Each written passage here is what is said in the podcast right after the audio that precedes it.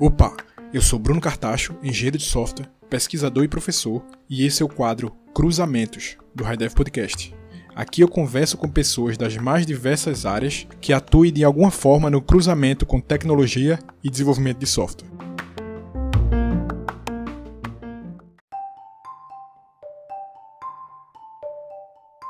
Nesse episódio 1 do quadro de Cruzamentos do High Podcast, a gente conversou com Edmilson Rodrigues, Edmilson atualmente é CEO e fundador da Love Crypto, uma startup de base tecnológica que permite conectar pessoas dispostas a pagar por atividades pontuais feitas por outras que tenham disponibilidade de fazê-las. Falamos sobre o processo de identificar problemas e tirar soluções do papel para criar negócios, como identificar sócios de confiança, como conseguir investidores, a vivência de Edmilson em um ambiente focado em empreendedorismo no Vale do Silício, como foi ter que pivotar sua primeira startup para em seguida chegar a levantar mais de um milhão de dólares e depois precisar encerrá-la, além de como foi se reinventar e fundar sua atual startup, e também como a universidade e a pesquisa têm ajudado ele nessa trajetória em busca da reinvenção.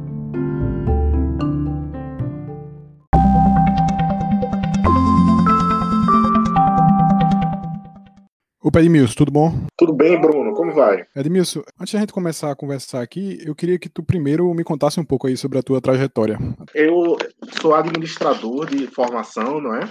É, fiz administração de empresas na Federal de Pernambuco, me formei em 2011, passei um tempinho em São Paulo trabalhando no Google, mas minha grande paixão e vocação sempre foi empreender. E aí eu, é, assim, tinha tido uma startup antes de ir lá para São Paulo e eu apliquei e fui aceito para uma universidade lá no Vale do Silício que se chama Draper University, que é focada em empreendedorismo. E foi aí que foi minha grande tacada de sorte, eu diria. Eu estava no lugar certo, na hora certa. E aí eu passei assim uns bons é, quatro anos empreendendo a partir de lá do Vale do Silício, é, uhum. apesar de que a startup não deu certo, mas foi um grande aprendizado.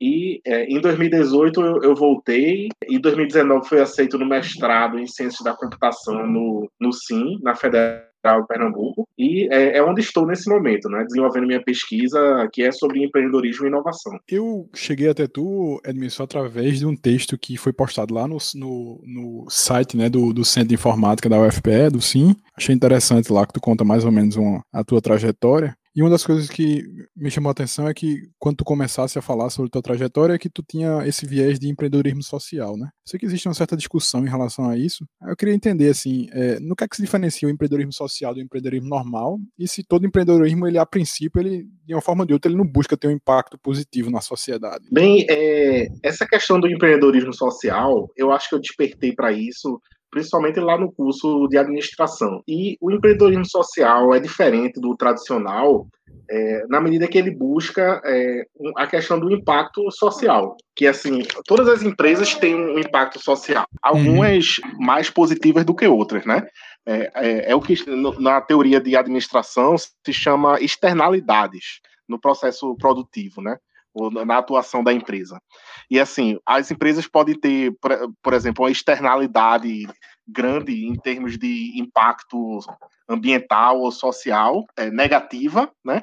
E uhum. pode também ter positiva. Então, tem aquelas empresas que na, aquelas empresas ou organizações sociais de vários formatos que nascem explicitamente com o objetivo de mudar o mundo é, positivamente em algum ramo, né? E aí isso, assim, principalmente nos últimos 15 anos, tem se difundido muito no Brasil a questão do empreendedorismo social e também aquelas organizações híbridas, ou então de é, o setor 2,5, como alguns chamam, não é? Que buscam tanto o lucro quanto o propósito. Então, isso é uma coisa muito interessante e vale a pena ler sobre e pesquisar sobre. Entendi. Eu acho um conceito bem interessante e eu acho que existem é, várias empresas, principalmente as menores, vamos dizer assim, que conseguem manter esse tipo de visão de pé, vamos dizer assim. É só porque, às vezes, eu penso também em alguns que começaram nesse sentido, mas acabaram se transformando em outra coisa, né? E um dos casos clássicos é o Google, até, né? Que um dos motos do Google, na época que ele surgiu lá, meio que em contraposição à Microsoft, era Don't Be Evil, né? E hoje em dia a gente vê que o Google tem alguns impactos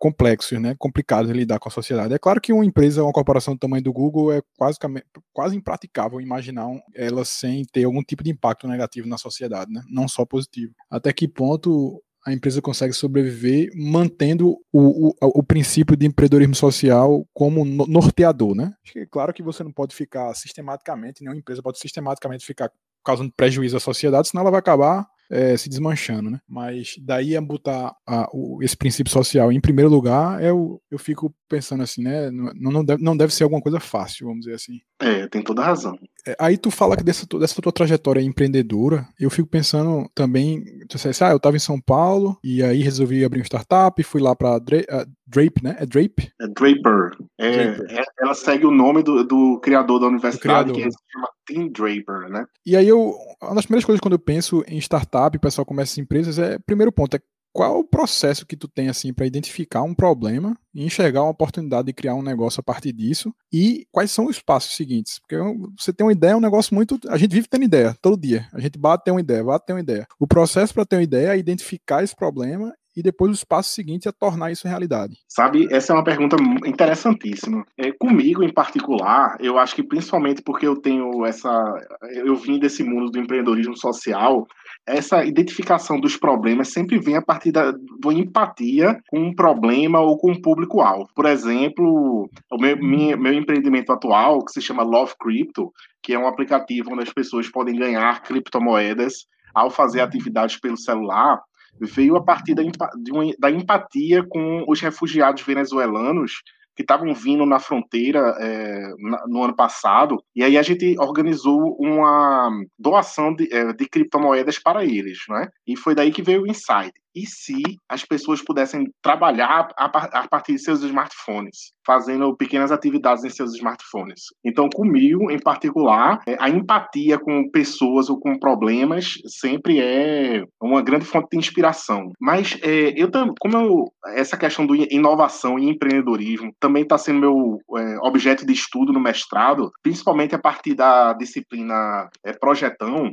que eu altamente recomendo todo mundo que quer empreender a pesquisar um pouco sobre projetão ou tentar se matricular em alguma, alguma das universidades onde ela é ofertada, porque agora está sendo ofertada em mais de uma universidade. Assim, ao se matricular em projetão, parte da metodologia da disciplina é a questão da empatia assertiva sabe? Para você se identificar e se colocar no lugar do seu público-alvo. Isso é uma coisa muito, muito importante no momento em que se está idealizando e criando um empreendimento. Então, eu totalmente recomendo, assim, quem está querendo iniciar um empreendimento, é, se matricule na disciplina Projetão, ou tente ver os vídeos, tente entrar no site, que é, pode ser uma excelente fonte de inspiração. É, só para contextualizar, essa disciplina de Projetão é uma disciplina do curso de graduação de, de computação lá no Centro de Informática na UFPE, né, que é muito tradicional como centro que já gerou muitas ideias aí inovadoras, empresas e até onde, onde surgiu o Por Digital, né, o César aqui no, em Recife, que esse podcast tem gente que assiste de vários lugares do Brasil, inclusive até nem tem tanto conhecimento, né, mas é um ambiente extremamente é, interessante que se criou aqui na, na, Universidade Federal de Pernambuco. Né. E me diz, em relação a, aos próximos passos, ok, tu conseguiu identificar, tu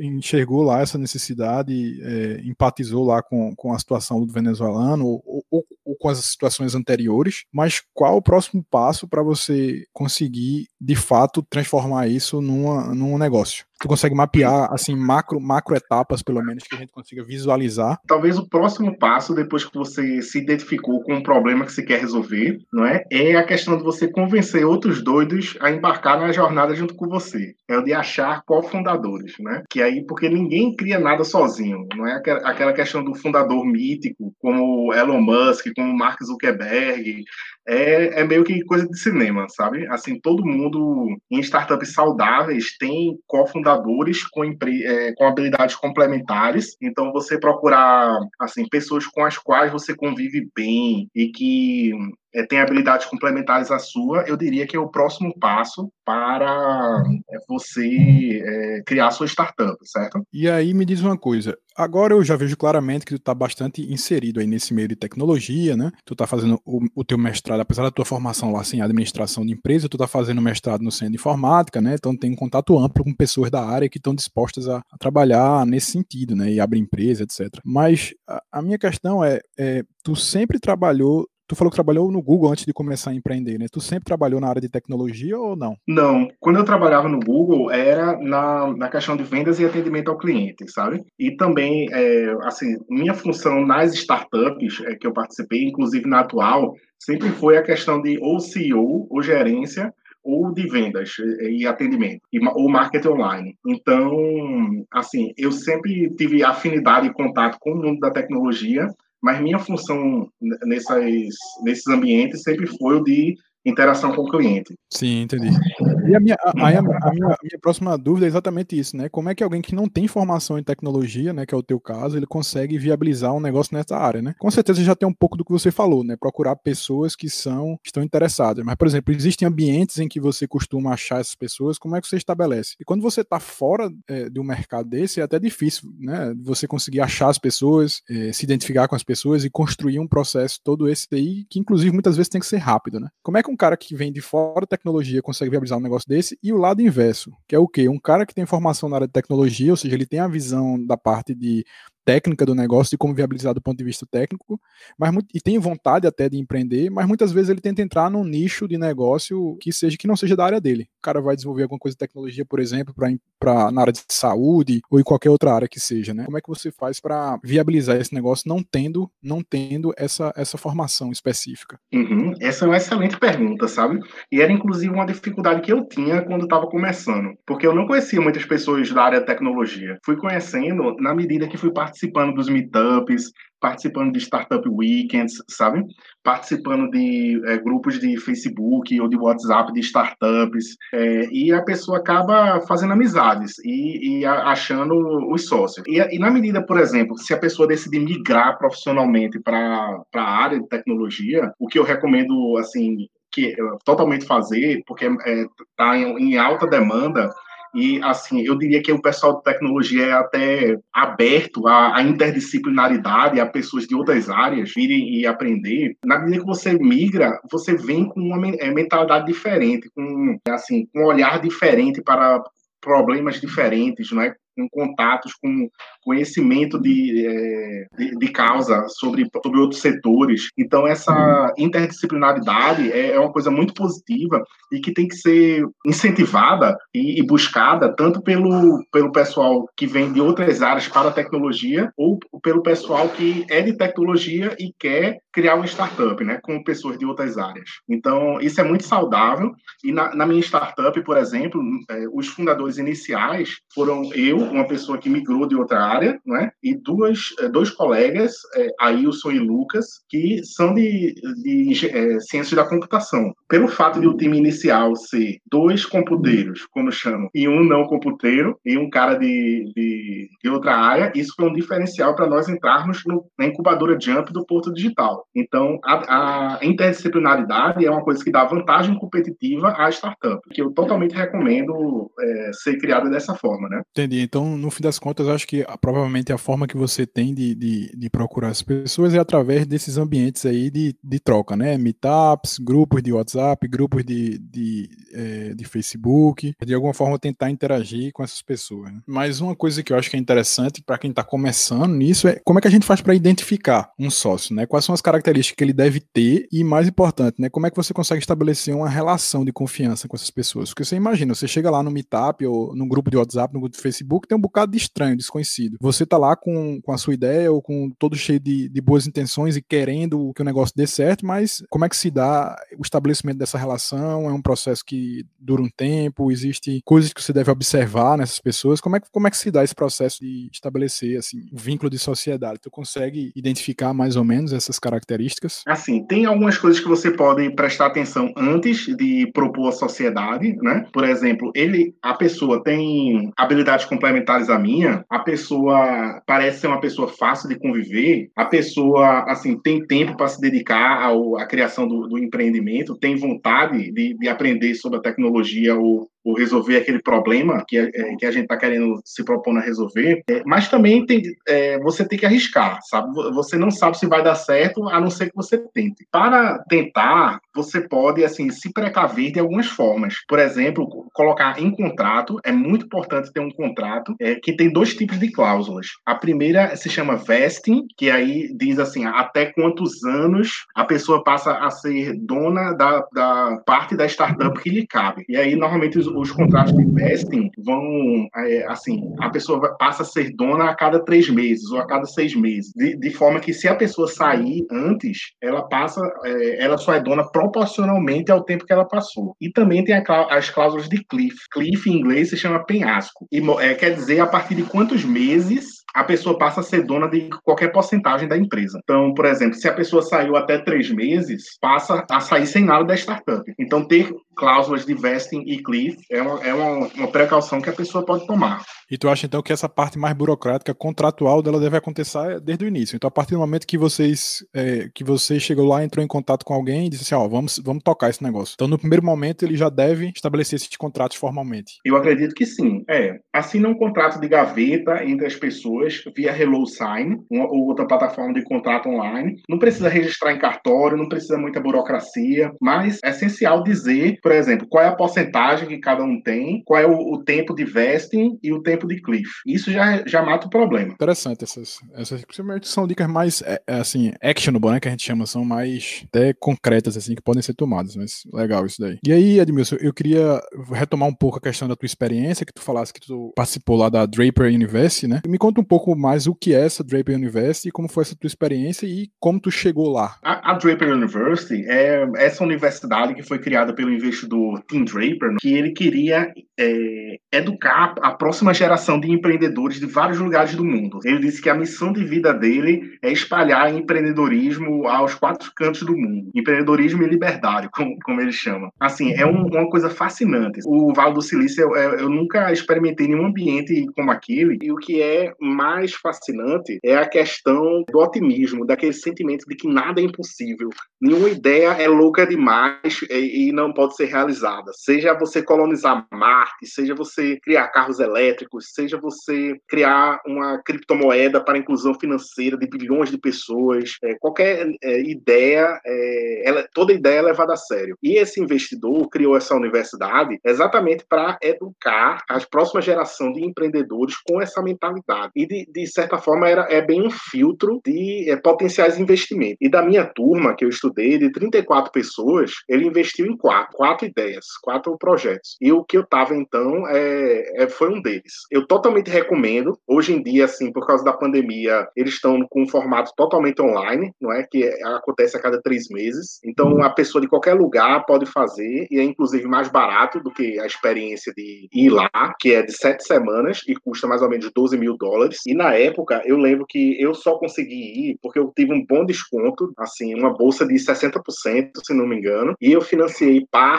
através de umas economias que eu tinha e parte através de um crowdfunding. Então, sem o apoio dos meus amigos, da minha comunidade, eu não conseguiria ter ido. E sem a bolsa que eu eu recebi também, eu não conseguiria ter ido. Então, é, é por isso assim que eu tenho muita gratidão e eu, inclusive, fiz o, o compromisso de dedicar 1% das ações que me cabem nessa startup atual para financiar futuras bolsas de estudo na, na Draper Universe. Então, essa é a questão do paid forward, né? Que é um dos valores da, é, do Vale do Silício também e que eu acho que a gente deve incorporar no nosso ecossistema. Porque, assim, paid forward significa assim, pague ao próximo, ajude o próximo. Se você foi ajudado, ajude outra pessoa naquele lugar no futuro. Então, isso é uma coisa que eu diria muito importante para criar liga no, no ecossistema e fazer as coisas andarem geração após geração. Sim, é, eu acho que, na realidade, esse é um conceito que eu acho que ele é, é muito, é muito presente. É, eu não sei se só nos, Estados, só nos Estados Unidos, mas nos Estados Unidos é muito presente, né? Não é só na questão do Vale do Silício, né? É muito comum que as pessoas que estudaram na, nas universidades e que se alguma, de alguma forma acreditam que tiveram sucesso na vida profissional, pessoal, devido à experiência de, daquela universidade, eles normalmente têm um certo gratidão, né? E costumam fazer doações, né? Proporcional à, à capacidade que eles têm, né? O cara, quando é bilionário, milionário, ele vai vai dar proporcional àquilo lá. Mas é engraçado realmente porque aqui no Brasil a gente não tem muito essa cultura, né? Principalmente as, as universidades de ponta, que na grande maioria são públicas. Pessoas vão lá, de uma certa forma, se beneficiam bastante, né? De todo o ecossistema, de tudo que foi criado, se diferenciam no Brasil e no mundo, né? Porque hoje em dia o mercado é global e, assim, acho que todo mundo conhece amigos e tem amigos que estudaram em universidades e que hoje em dia estão espalhados pelo mundo todo e conseguem se inserir no, no mercado global e que muitas vezes não tem, né? Essa gratidão. Às vezes, às vezes nem, não digo nem assim o cara doar, fazer uma doação financeira, né? Mas pelo menos ter algum nível de gratidão, porque acontece até do cara maldizer a universidade, né? Então acho que esse tipo de cultura realmente é muito importante. Espero que um dia a gente consiga absorver um pouco isso daqui na, no Brasil. É, pois é. E é uma coisa meio paradoxal, porque assim, lá nos Estados Unidos, a maioria das universidades são pagas. Exato. Então o cara paga para estudar, é, é, depois ainda é, ainda é meio que é, incentivado por essa cultura do pay it forward, a voltar, voltar e ajudar outras pessoas, né? Eu acho que isso tem, assim, no fundo, uma coisa bem prática, né? E assim, eu diria que até talvez não tão, não tão legal, é que assim, muitas do, das pessoas que, da família que, por exemplo, os pais estudaram na universidade e aí incentivaram eles a, a estudar também naquela universidade, eles acabam fazendo doações porque isso ajuda nas chances dos filhos entrarem. É, sabe? É, aí, aí é o lado ruim então, da é o lado ruim da história. É. Mas, assim, tudo tem um lado positivo e um lado negativo, né? E aqui no Brasil, eu diria que parte do lado é, negativo de que isso acaba não sendo feito é porque, assim, existem entraves legais para, por exemplo, ex-alunos ou empresas de ex-alunos fazerem doações ou contribuições para as universidades. Isso está hum. sendo tentando ser superado agora, mas, por exemplo, atualmente está sendo levantado pedindo doações de tablets e computadores para ajudar na inclusão financeira de alunos, certo? Para poder assistir aulas online. E pense que é organizar um edital para isso. As pessoas não podem simplesmente vir e, e doar ou então depositar na conta no banco para isso. E toda uma burocracia para a coisa ser viabilizada, sabe? E eu diria, eu acho que isso cria entraves para essa cultura do paid forward acontecer. E eu diria que é um do, dos gargalos a serem resolvidos, essa questão da desburocratização da, da do, das doações e da, do envolvimento do mercado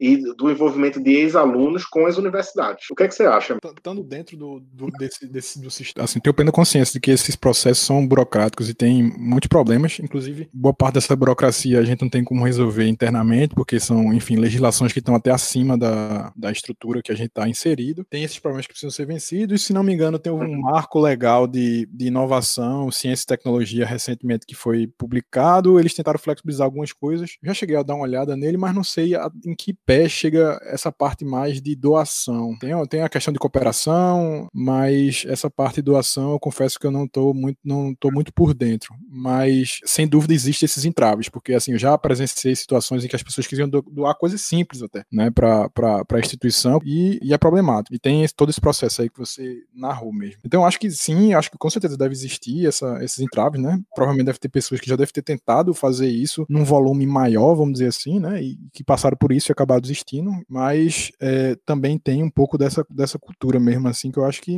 de não, de não reconhecimento, né, da, da, das instituições que de alguma forma contribuíram. Eu acho que é um misto aí dessas duas coisas. Né? Mas o engraçado é que eu acho que agora a gente está passando pela tempestade perfeita para se reinventar, como financiamento à, à inovação e financiamento à educação mesmo, né? Porque os recursos públicos para a universidade e para a educação, infelizmente, estão sendo estão indo para outros lugares, né? Então eu acho que as universidades têm que se reinventar agora. E, e assim, como ex-aluno, eu assim tenho o maior carinho e gratidão para com a Federal de Pernambuco, sabe? E agora como que eu voltei como mestrando, é, eu diria que o sentimento do, dos alunos que passam pela, pela universidade é, é, é querer ajudar. Então, uhum. eu acho que a gente só encontrar a forma de como, como operacionalizar é, isso, né? De como operacionalizar isso. Aqui no podcast eu costumo conversar muito com o pessoal da área de desenvolvimento e tecnologia, e se eu for parar para pensar aqui, vamos lá, eu acho que a grande maioria deles tem uma formação em universidades públicas, e todos os que eu entrevistei até agora estão lá fora, né?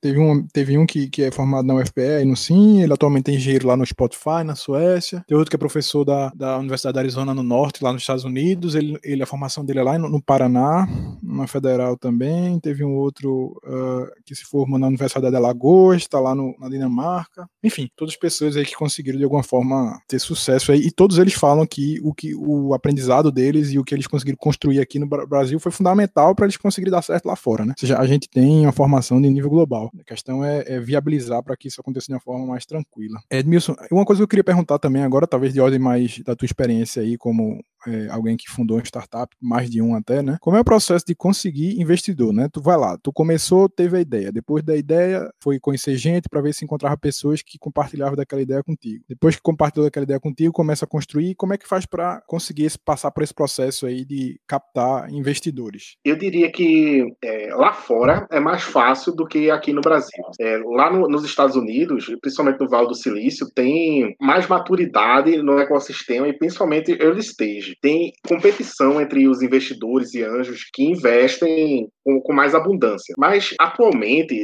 desde que eu comecei essa nova startup, uma coisa que eu tenho feito para empreender a partir daqui é, é, aplicar para hackathons. Existem hackathons internacionais que são feitos virtualmente que a pessoa pode fazer de qualquer lugar do mundo, né? Então, por exemplo, no, em setembro do ano passado, a gente aplicou para uma hackathon da IDO Collab, que é o braço de blockchain da, é, da IDO, e a gente é, acabou ganhando um dos prêmios, que foi 2 mil dólares. Então, esse capital foi essencial para a gente nos pagar. A gente comprou um computador para um dos, dos, sócios e assim foi um, boost inicial. E depois, é, por causa também da, desse prêmio da Hackathon, a gente ganhou uma grant da, da Celo, do blockchain da Celo, que foi o blockchain que a gente escolheu para desenvolver nossa solução. Então, eu, eu diria que essas duas opções, é, não, não, não mirar só em investimento, mas mirar também em hackathons, mirar em oportunidade de grants, isso são coisas que, principalmente para os estágios iniciais, podem dar é, tanto a credibilidade que a gente precisa como startup, quanto o capital inicial para, por exemplo, tirar os primeiros salários, para comprar um computador, para é,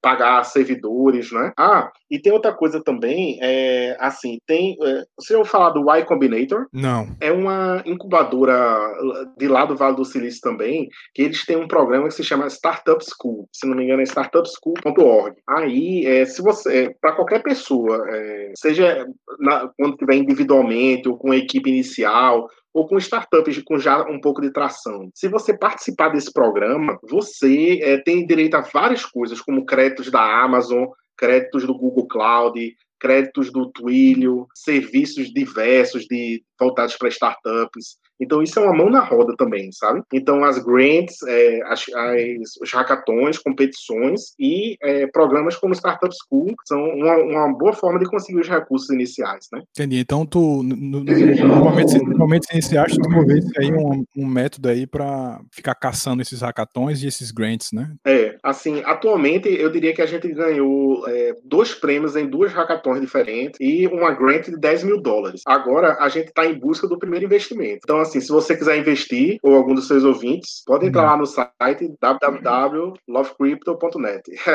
Pronto, vai estar tá disponível. Um e-mail pra gente. Tá vai estar tá disponível, vai estar tá disponível lá na descrição aí, quem estiver escutando aí. Edmilson, me diz uma coisa. Eu vi que tu chegou numa situação, naquele, tu, naquela tua primeira startup, né, que tu desenvolvesse lá na Draper University, que tu desenvolveu a tua ideia, ela chegou a crescer, chegou a ganhar um, um aporte grande até, né, mas aí em algum momento é, tu precisou é, pivotar a tua ideia, né? Aí eu queria que tu falasse um pouco o que é esse conceito de pivotar, e como é que foi a experiência de pivotar, que com certeza não deve ter sido um, um momento fácil, né? Pivotar é, é você mudar o, o rumo da, da, startup, né? Seja porque você, assim, validou e constatou que não é viável, ou constatou que, assim, não tem demanda, não é? é tem um ditado no, no mundo das startups que é o seguinte, faça coisas que as pessoas querem, não é? Não adianta você investir muito tempo e esforço e, e recursos em fazer coisas que não tem demanda. Então, é, é essencial você validar antes de antes de gastar muito tempo e recursos desenvolvendo. E assim, no nosso caso, a gente infelizmente, numa startup anterior, passamos um ano perseverando é, num modelo de negócio que a gente constatou depois que não tinha demanda. E tomamos a decisão de pivotar e foi a decisão acertada. Então, é, seguindo os métodos de, assim, de validação, de validar hipóteses antes de investir muito tempo e recursos, é muito mais seguro fazer dessa forma, né? E no caso, acho que essa questão de pivotar também entra muito em você conseguir olhar o, o conhecimento que você adquiriu, né, é, durante aquele processo e tentar derivar para uma coisa que não seja totalmente fora daquilo que você aprendeu, né? Você de alguma forma reutilizar aquele conhecimento de, de um empreendimento que eventualmente não iria dar certo, para você jogar lá, canalizar ele para um outro sentido, não jogar tudo totalmente fora, não é isso? Isso, isso faz todo sentido. Inclusive, assim, é, dando uma dica e, e puxando a, a brasa para sardinha do meu, do meu mestrado, é, se vocês, se seus ouvintes entrarem no, no site www.projetão.com.br, aí você pode, vocês podem ver um pouco sobre a metodologia de validação desenvolvida pelos professores aqui da Federal, é, através da disciplina Projetão. E aí eles organizam a, a disciplina em, em, o que eles chamam de quests. E essas quests é, envolvem é, principalmente a questão da validação com o público-alvo, né? Nas quests iniciais. E assim, uma coisa que eles estimulam é, é as pessoas, como eles dizem, se perderem para se encontrarem. Assim, não se apegarem às suas soluções, e sim aos problemas. Né? Tentar aprender sobre o problema, ter aquela questão da, da empatia assertiva com, com o público-alvo. Então, se vocês entrarem no site www.projetão.com.br, aí dá para é, aprender um pouco sobre essa metodologia fascinante, né, que já ajudou muitas empresas e, e, tem me ajudado bastante. Desde que eu entrei no mestrado aqui, eu, eu passei a aprender mais sobre esses métodos de inovação e eu diria que isso me ajudou muito como empreendedor, sabe? É muito interessante. Vai estar tá na, vai estar tá na descrição também. Vou disponibilizar para o pessoal acessar. Aí, Edmilson, eu queria que tu falasse um pouco mais da tua, do teu primeiro empreendimento lá, que foi aquela ideia inicial e que tu evoluiu. Ela está chegando no ponto de pivotar, né? Tu podia falar um pouco dela e também é, a situação do o que é que significa um ICO, né? Um ICO, é, que tem tudo a ver com o que tu fizesse, né? E porque assim, eu me lembro que, que quando, quando eu li lá o teu relato, é, eu vi que tu chegasse a levantar um pouco mais de um milhão de dólares, né? E em algum momento tu precisasse, é, tu visse que aquele modelo não, daria certo, que não seria sustentável, e tu precisasse retornar esse dinheiro aí, tomar a decisão de retornar esse dinheiro para as pessoas, né? Que eventualmente investiram naquilo lá. Como é que foi esse processo? E aí eu acho que está totalmente ligado tu explicar um pouco aí do que tu fizesse, aquela tua primeira iniciativa, né? De startup. Bom, essa foi a iniciativa é, que eu que nós iniciamos após conseguir o investimento do Tim Draper, né? Lá em 2014, após eu ter estudado na Draper University. E assim, é, inicialmente a ideia era um site onde as pessoas pudessem investir na educação uns dos outros e é, ganhar uma porcentagem da renda futura daquelas pessoas. Uhum. Então, era uma tendência que estava, assim, na época, de é, comunhão de renda futura. Assim, a gente passou um ano perseverando com essa ideia e constatamos que não era viável, não é assim, do ponto de vista de negócio. Criar um negócio em torno disso, ao menos como a gente envisionou, né? Uma espécie de marketplace para conectar as pessoas. Aí pivotamos. E aí pivotamos para um, um, modelo mais de crédito normal. Só que a diferença é que as pessoas iriam investir é, através de criptomoedas. Por exemplo, como na época, mais ou menos 2015, o Brasil era um dos países de maior juros do mundo, é, uma pessoa do Japão que tinha vivia num ambiente de juros muito baixo poderia investir e obter um retorno de a nível de Brasil. Embora que tenha os custos cambiais, os riscos cambiais também, tudo isso tem que ser levado em consideração. Só que é, esse modelo teve muita, tra muita tração, assim, tinha muita demanda, tanto do ponto de vista do, é, das pessoas querendo pegar emprestado, quanto das pessoas querendo, é, despertou interesse para as pessoas emprestarem. E aí a gente teve um bom crescimento em torno disso, mas na época, que foi em torno de 2017, é, quando a gente já estava validando o, o, o, modelo, teve uma explosão no, no modelo de negócio que, é, que se chama ICO, que significa Initial Coin Offering. E no mundo uhum. das criptomoedas é quando a pessoa cria uma nova criptomoeda e troca ela em, em torno de em troca de moeda, criptomoedas existentes, como o Ethereum, por exemplo. E assim, muitas muitos, muitas startups, muitas equipes ao redor do mundo levantaram muito dinheiro em torno disso. O, o recorde maior do mundo foi 4 bilhões de dólares, sabe? é, e foi o projeto EOS. Só que, assim, quando a gente teve a ideia de fazer isso, foi mais ou menos na metade desse ciclo. E esse é, é, foi um ciclo de euforia, digamos assim, em torno de, de investimento nessa ideia, similar ao estouro da bolha de 2001. Então, é, os mercados caminham em ciclos, né? Ciclos de euforia e ciclos de depressão. E assim, quando lançamos, infelizmente já estava encaminhando para o ciclo de, é, para estourar esse, essa bolha. E aí a gente estava é, em contrato e se a gente arrecadasse menos de 5 milhões de dólares em criptomoeda Ether, a gente ia devolver os recursos. E a gente arrecadou 1 milhão e 44 mil de investidores de vários lugares do mundo. E assim o fizemos. A gente devolveu os 1 milhão de dólares e 1 milhão e 44 mil dólares em criptomoedas. Porque isso foi uma coisa que eu aprendi na UFPE e nossa reputação é o nosso maior patrimônio. Como empreendedores, a gente sempre pode começar de novo, se a nossa reputação ficar intacta. E é assim a gente fez. Essa foi a história de quando de como eu arrecadei um milhão de dólares num dia e devolvi no outro. é bem interessante escutar isso. E em relação a essa questão de arrecadar num dia e devolver no outro, houve um, houve um gapzinho de tempo aí, né? De tu, de tu retornar isso, né? Bem, assim, o prazo que estava em contrato também de arrecadação da janela era dois meses. Então, é, o, as pessoas investiram ao longo de dois meses. E aí aí, o, é, no, no, último dia do Coisa, é, que fechou, a gente começou o processo de devolução. E aí demorou só alguns dias a devolução. Mas é- criptomoeda é... é instantânea, né? Quase instantânea as transferências. Sim, mas em que momento vocês enxergaram? Porque foi, tão, foi bem rápido isso, né? Em que momento vocês que não iam conseguir ter capacidade de, de gerar lá os 5 milhões? Sabe, é, assim, na primeira semana, eu diria que a coisa tava, tava, tava fluindo bem, sabe? O, a quantidade de investimento, o crescimento.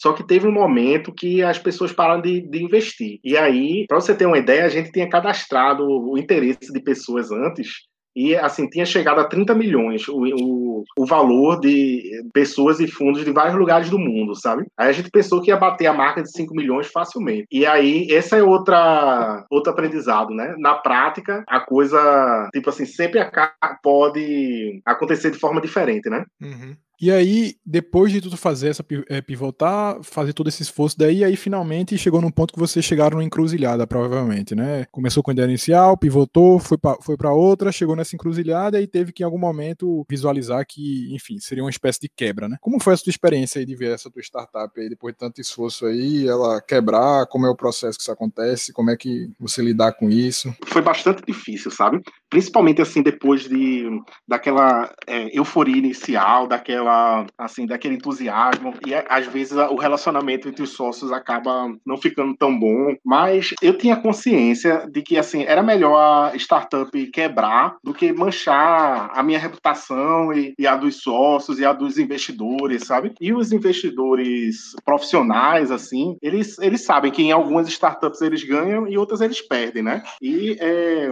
assim eles estão é, nunca eles nunca gostam quando acontece de perder de, de dinheiro deles, mas eles compreendem. Pelo menos no, no meu caso, naquele momento, é, todo mundo compreendeu e a, a gente partiu para a próxima. Sim, sim.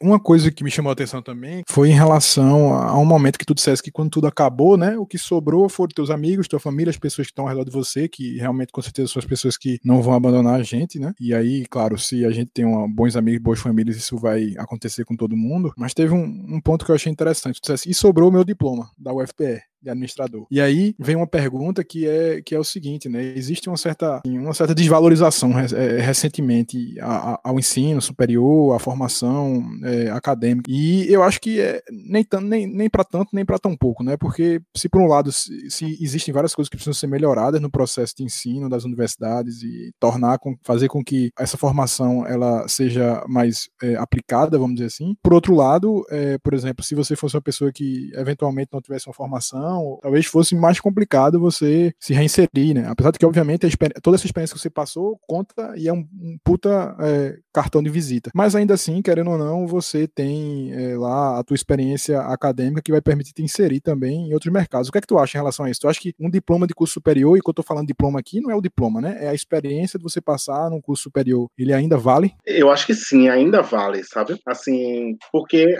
as pessoas que não nos conhecem, muitas vezes julgam, é, nos julgam pela, pelas cartas de visita que a gente apresenta, né? E um diploma de uma universidade é uma carta de visita relevante para você aplicar para um emprego, aplicar para oportunidades. E assim, no, no caso, a oportunidade que, que eu me inseri depois foi a questão do mestrado. E para entrar no mestrado é essencial você ter a graduação, né? Então, se não for honoris causa. Então, assim, ao mesmo tempo que. É, e, o, honoris, causa, o causa normalmente ele só serve para quando para quem não precisa, né? ele só ganha quando você já não precisa mais dele.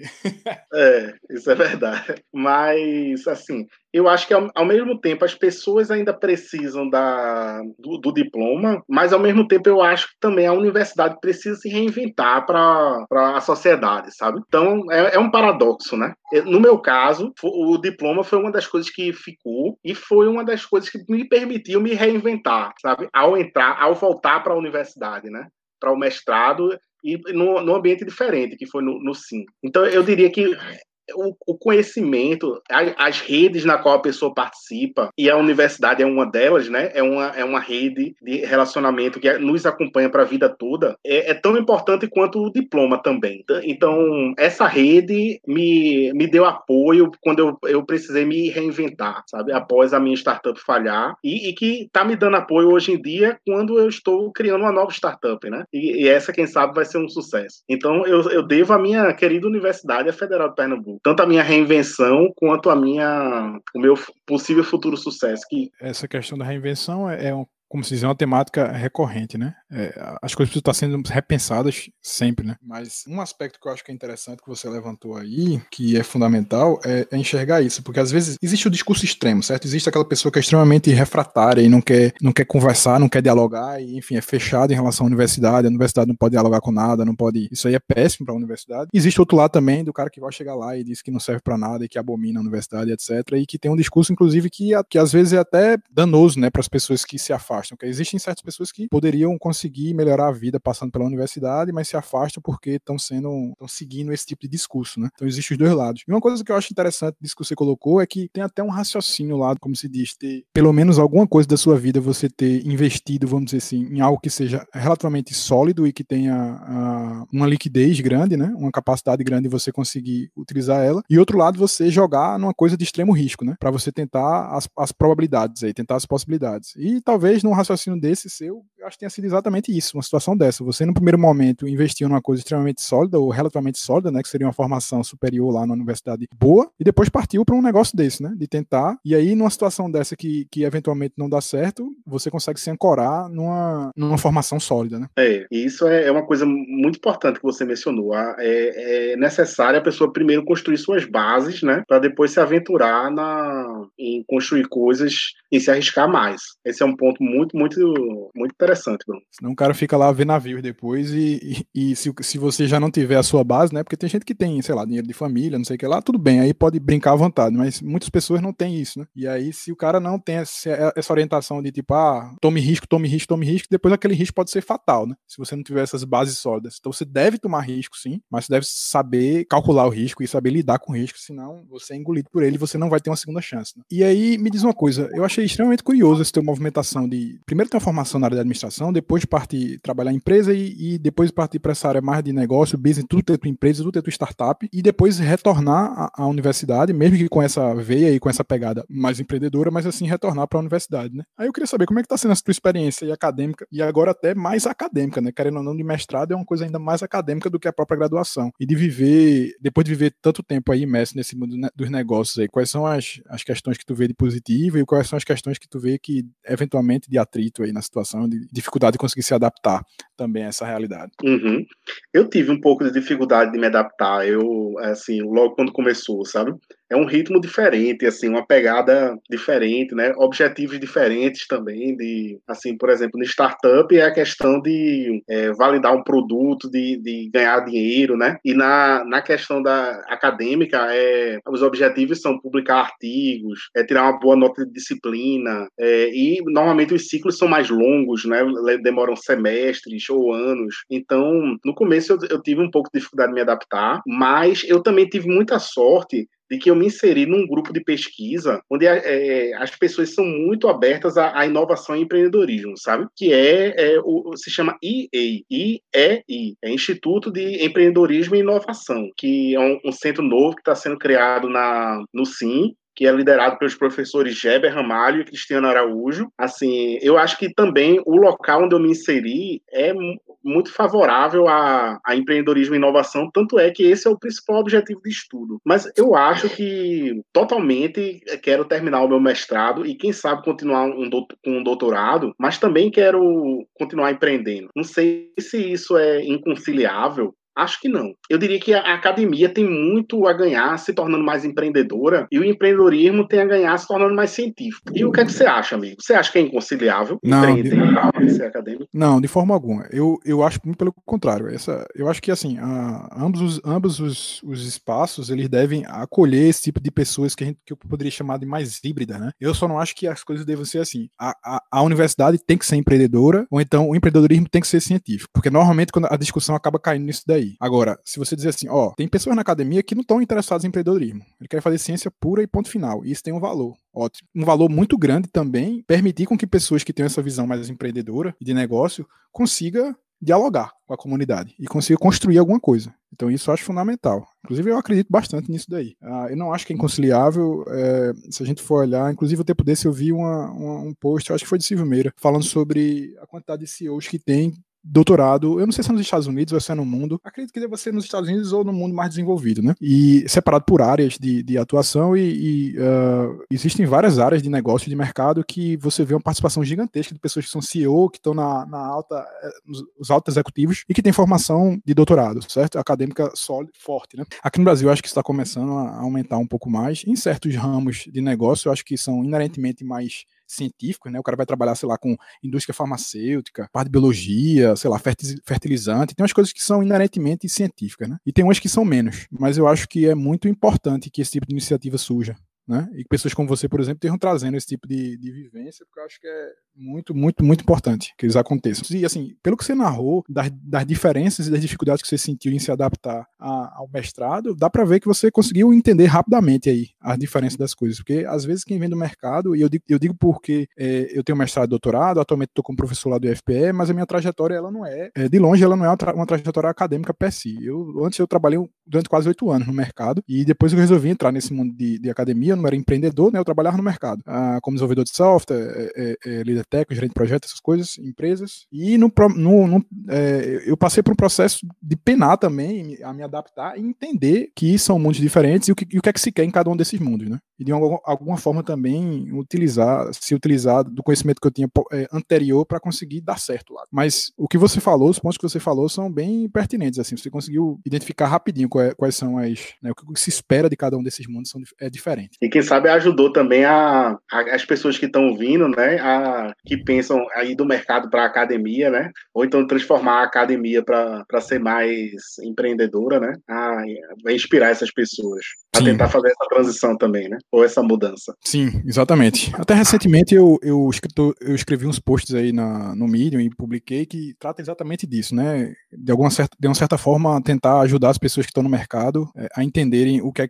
o que é que importa a, para academia e o que é que eles conseguem tirar de bom do, de participar da academia. Acho que eu publiquei dois, dois, dois textos sobre isso, estou para publicar um terceiro, daqui a pouco sai. Pelo fato de eu ser essa criatura híbrida aí que eu falei para você, né? Que é a mesma, a mesma situação tua. Então, tem umas perguntas que eu costumo fazer para todo mundo que eu converso aqui, pelo menos umas três perguntinhas aqui. Eu queria que tu pudesse tentar falar algum desafio que tu tenha passado na tua, na tua trajetória aí, que tu tenha tido, vamos dizer assim, orgulho de vencer, como tu venceu o desafio. Eu acho que uma coisa que, que eu posso mencionar é uma coisa que a gente já abordou durante a nossa conversa, que foi o, o, como eu, eu tive que me reinventar depois que a minha startup não deu certo. E o como eu fiz isso foi retornando às minhas raízes, retornando à minha universidade e dessa vez em outro centro, em outro departamento. E essa, essa, essas mudanças me fizeram bem, eu acredito, sabe? Assim, então toda vez que, que a pessoa talvez esteja perdido, precisando se reinventar, voltar às suas raízes, talvez com uma abordagem diferente, seja um, um caminho possível fazendo, né? Sim, entendi. E uma pergunta já engatada nessa daí. Tu, tu disseste que tu passasse um bom tempo aí tentando, né? Enfim, né, é, tentando fazer com que a startup desse certo, etc. Como é que tu conseguia se manter é, nesse período, né? Provavelmente você não tinha um fluxo de caixa suficiente ainda para estar tá tirando, tirando lucro disso, né? Como é que, como é que era a tua vida em relação a, a isso? Sabe, é, no, no empreendimento, empreendimento anterior, a gente tinha conseguido investimento desde o, o primeiro, é, assim, no, no nível de PowerPoint, né? Nesse empreendimento, assim,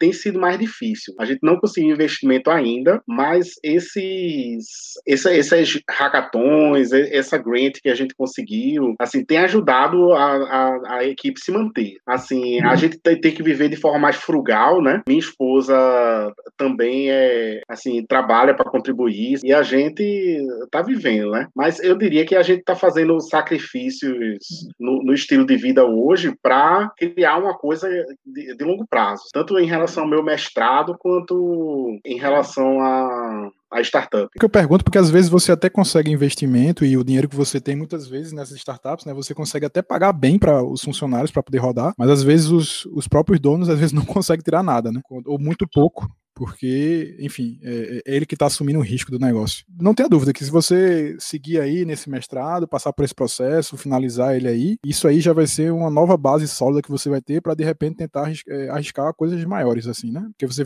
já vai ter uma, uma, base melhor. De repente você pode, com mestrado, você pode dar aula, você pode palestra, trabalhar em outros lugares, e aí abre ainda mais o teu leque de investimentos mais seguros, vamos dizer assim, né? Aí eu queria fazer uma outra pergunta aqui. Tu se lembra de alguma coisa que tu olhou assim e, putz, eu fiz um uma besteira aqui, é, enquanto eu estava na minha carreira, na minha trajetória, e o que é que tu aprendeu com isso? E mais uma vez, se pudesse ser uma coisa mais concreta, mas, putz, eu fiz isso aqui e deu errado por conta disso, não deveria ter feito, e não é no sentido de se arrepender, né? Porque no fim das contas, tudo que a gente faz não adianta se arrepender, faz parte do aprendizado. Mas, eventualmente, você identifica que aquilo foi um passo errado, uma besteira que eu fiz, que eu aprendi e que provavelmente eu não vou procurar não fazer novamente. Tu se lembra de alguma situação dessa? Sim, sim. É, na primeira vez que, que eu empreendi, né, eu tinha a talvez a mania de querer é, assim ser, ser o dono de 100% das ações da empresa, né? Eu achava que não precisava de sócios e que eu podia fazer a ideia acontecer com contratando desenvolvedores e, e, e assim no final eu, perce, eu percebia que a, é,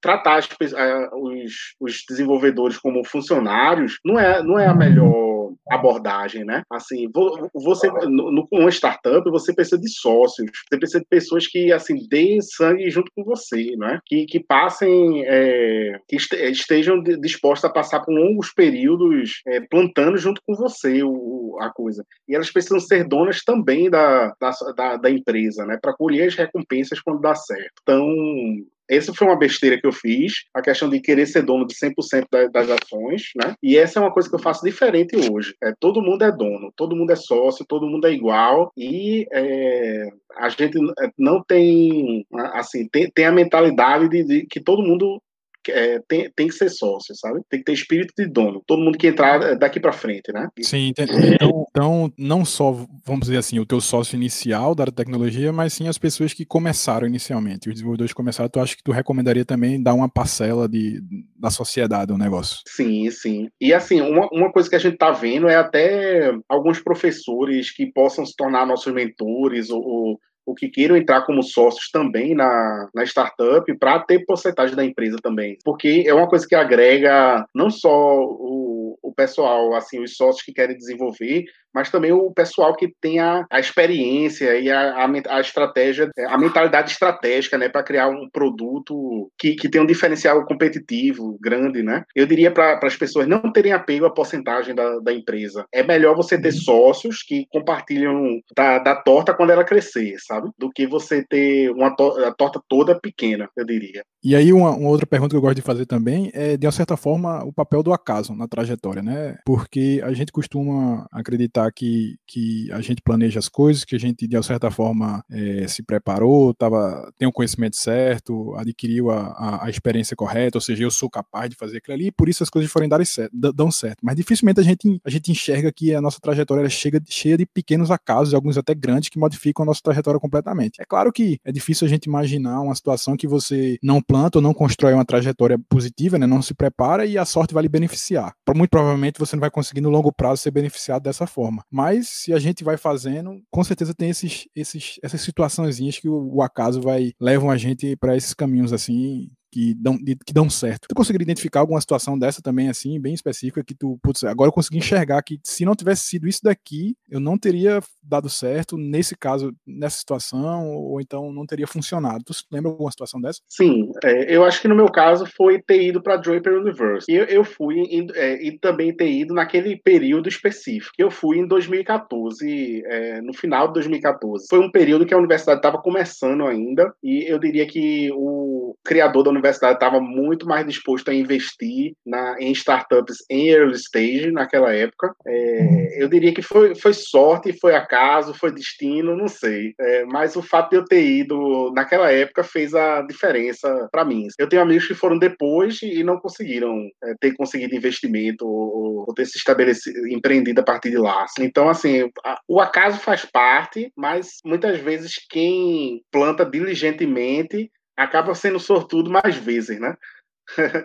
Eu, eu não sei, eu francamente, Bruno, não sei responder essa, essa, essa pergunta. Assim. Teve, teve, teve sorte né, nesse momento, mas tem também a questão da, da, plantação contínua, né? Sim, sim, é exatamente isso, né? Acho que a, a, lógica, a lógica é você seguir, seguir construindo, seguir trilhando e, e, lá, e se expor, né? Se constrói e se expõe, constrói e se expõe. Porque quanto mais se expõe, é questão de matemática, né? De probabilidade. Você vai se expor às probabilidades. Desde que você consiga de saber também não cair numa probabilidade que vá lhe, lhe destruir, detonar, você tem que se expor ao risco, né? Porque senão essas, essas coisas não uhum. acontecem. Tem que ser um movimento aí em várias frentes. E me diz uma coisa, quais são os próximos passos assim que tu pensa tu em trilhar na tua carreira? Tu tem isso mais ou menos em mente ou tu, tu pensa mais em coisa de médio e longo prazo? Como é que tu raciocina mais de curto prazo? O que é que tu pensa aí para teus próximos passos? Assim, eu tô terminando o segundo período do mestrado, né? Então, é, no próximo ano, no intervalo de um ano, terminar o mestrado. Isso é com certeza. O mestrado tá fluindo bem, sabe? Eu tô adorando a experiência experiência. É, ao mesmo tempo, eu continuo empreendendo a startup. É, os meus professores orientadores, assim, eles adoram, acham é, muito legal o fato de eu estar tá empreendendo, porque eu viro meio que um objeto de estudo no, no,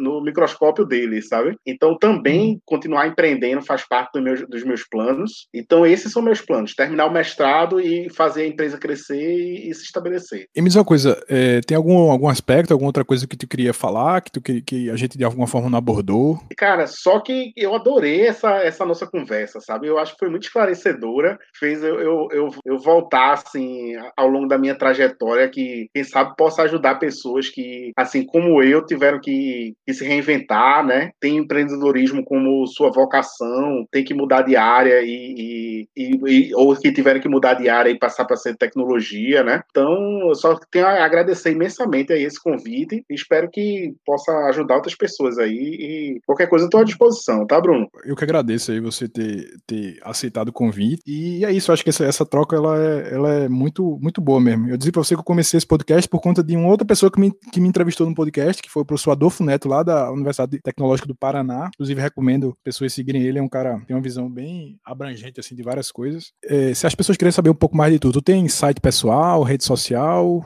Eu acho que a melhor forma de me encontrar é no LinkedIn. Aí pode pesquisar por Edmilson Rodrigues. E também no Twitter é, é ed.rodrigues1985. São meus dois canais aí, mais fácil de me encontrar. Nossa, é, e me diz uma coisa, Edmilson, tem algum livro, filme, algum material, série, blog, podcast, sei lá, algum material que tu acha que seja interessante aí para compartilhar com o pessoal? Olha, sobre empreendedorismo, eu diria que ler o livro The Startup Hero é um, um livro muito bom que, que foi escrito pelo Tim Draper, né, o criador da universidade que eu estudei, e fala um pouco como eles pensam em empreendedorismo lá, é, lá nessa universidade, né? Eu também recomendo dar uma olhadinha no site projetão.com.br, que fala um pouco da metodologia de, de projetão, que é desenvolvida no SIM. Vídeos do YouTube, eu gosto muito do Nerdologia, do Atila Yamarino, e aí ele fala, é fascinante o, o que o Atila, que se tornou um personagem muito importante durante a pandemia, não foi? É, ele virou uma figura nacional aí, né? É, e assim, ele é um perfeito exemplo de divulgador científico, né? Um cara que leva o aprendizado da academia para a sociedade. Admiro muito ele. Sim, ele é um cara extrem, extremamente efetivo, assim, é impressionante a habilidade que ele tem de comunicação e de comunicar uh, conhecimento científico de uma forma acessível, né? Até recentemente teve um tempo desse que eu escrevi um texto sobre isso,